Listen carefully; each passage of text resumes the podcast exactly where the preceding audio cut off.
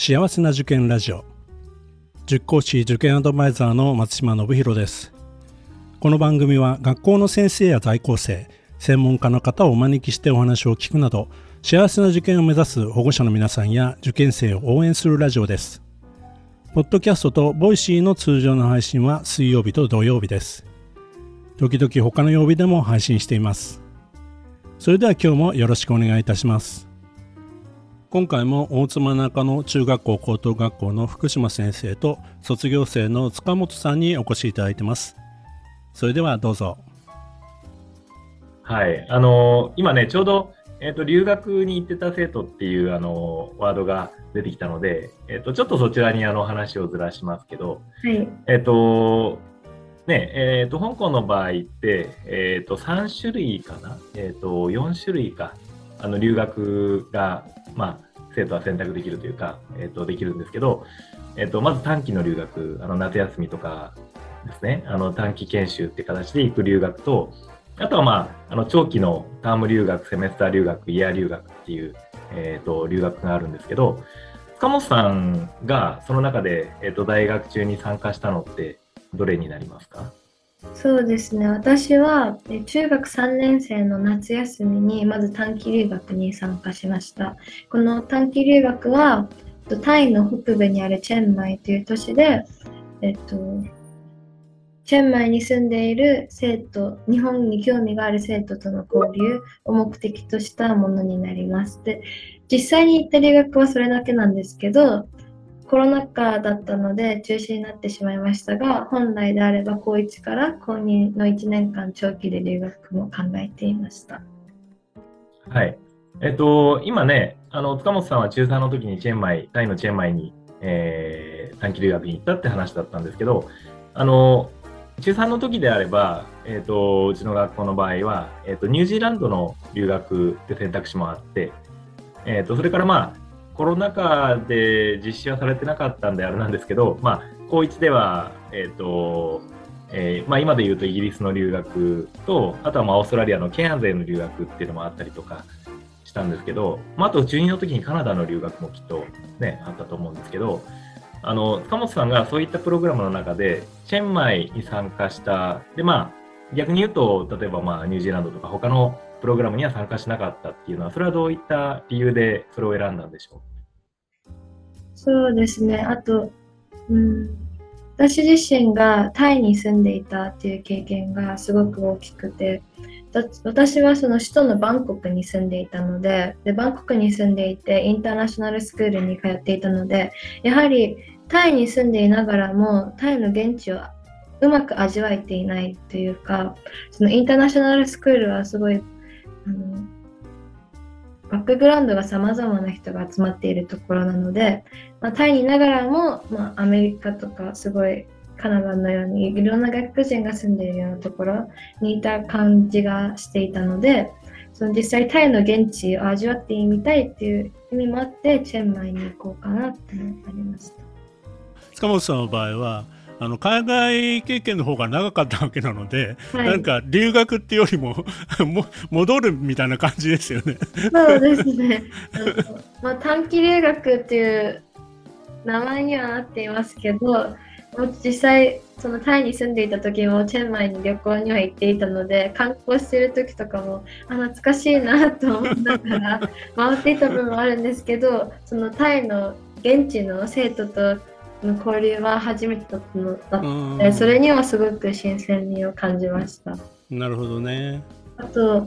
そうですね、付け足すと、あのまあ、オンライン留学になってしまうので、先ほどちょっと言ってはなかったんですけど、高2の夏休みもロンドン大学のプログラムにちょっと、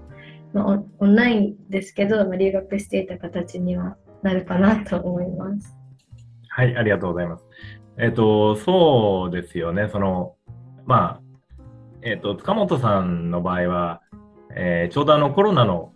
コロナ禍のあの3年間の、まあ、いろんな自粛期間と高校の3年間がこうまるっとかぶってた世代になるので。そうですよね。ねうんまあ、だから、あのー、実際にね、えーと、選択肢としていろんなものがまあなかったっていうこともあるんですけど、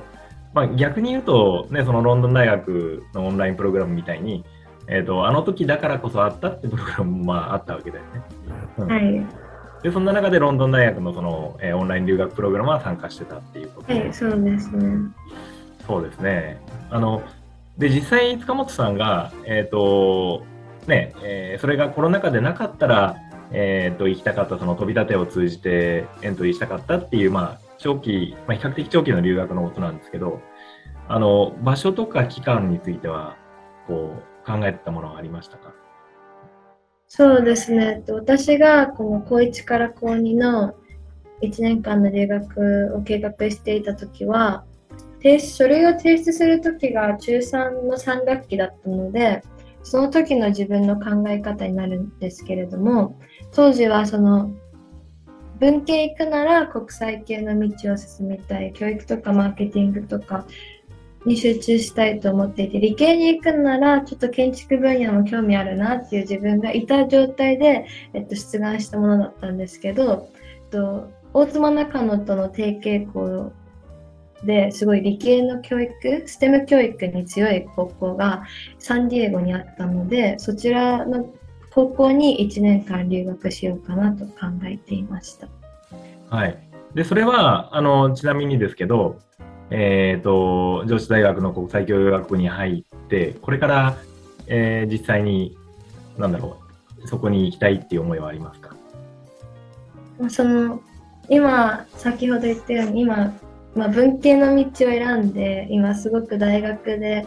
社会学だったり経済学マーケティングの勉強をしているんですけど最近すごいそのマーケティングの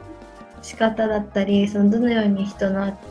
注目を浴びることができるかっていう話話題に興味が湧いてきているのでそういった専門的な学びができるような大学があればぜひ行ってみたいなとも思うんですけどやはり上智のコミュニティ内もかなり留学生が多くてすごく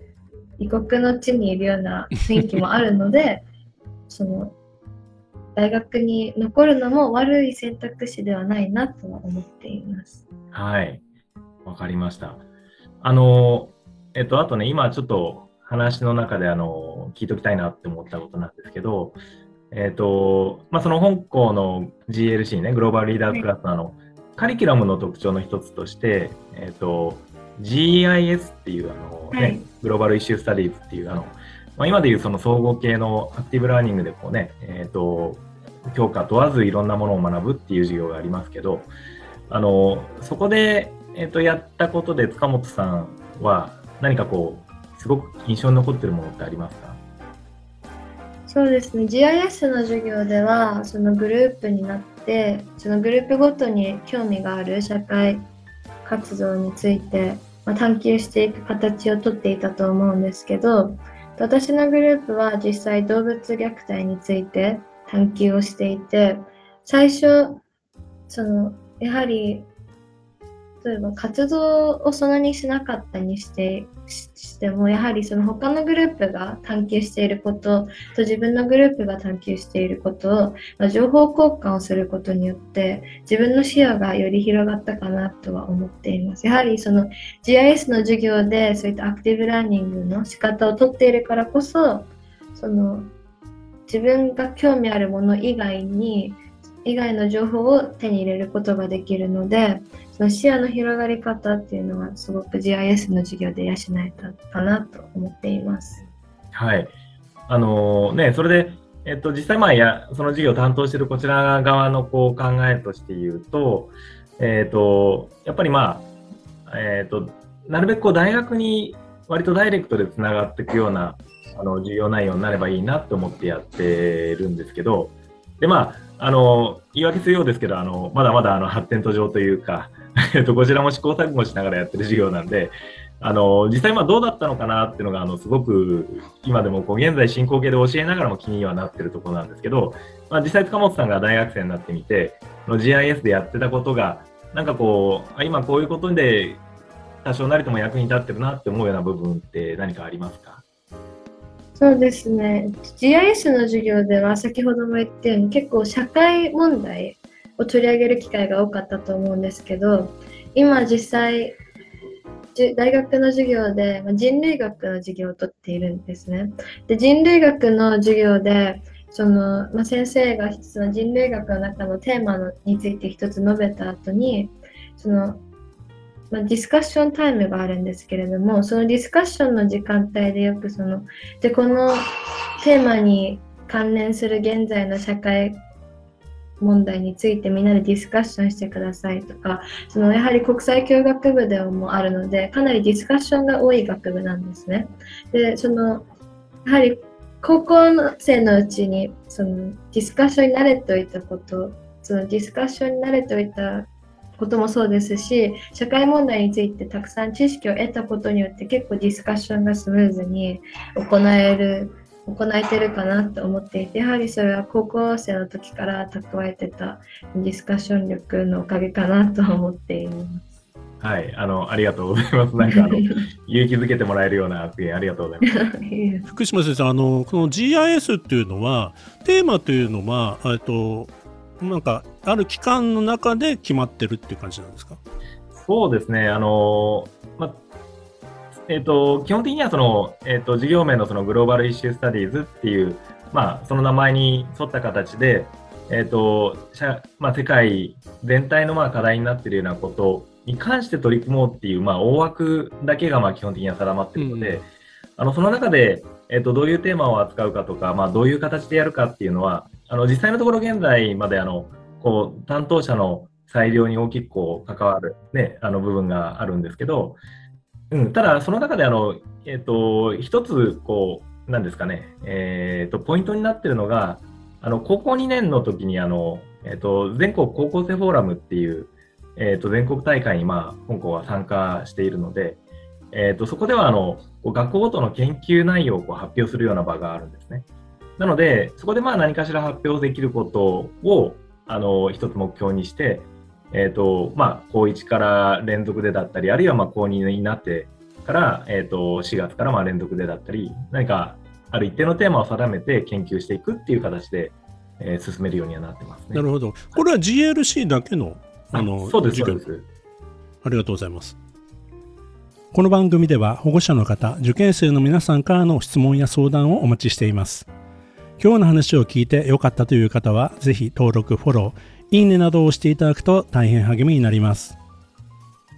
それでは次回も幸せな受験ラジオでお会いしましょう。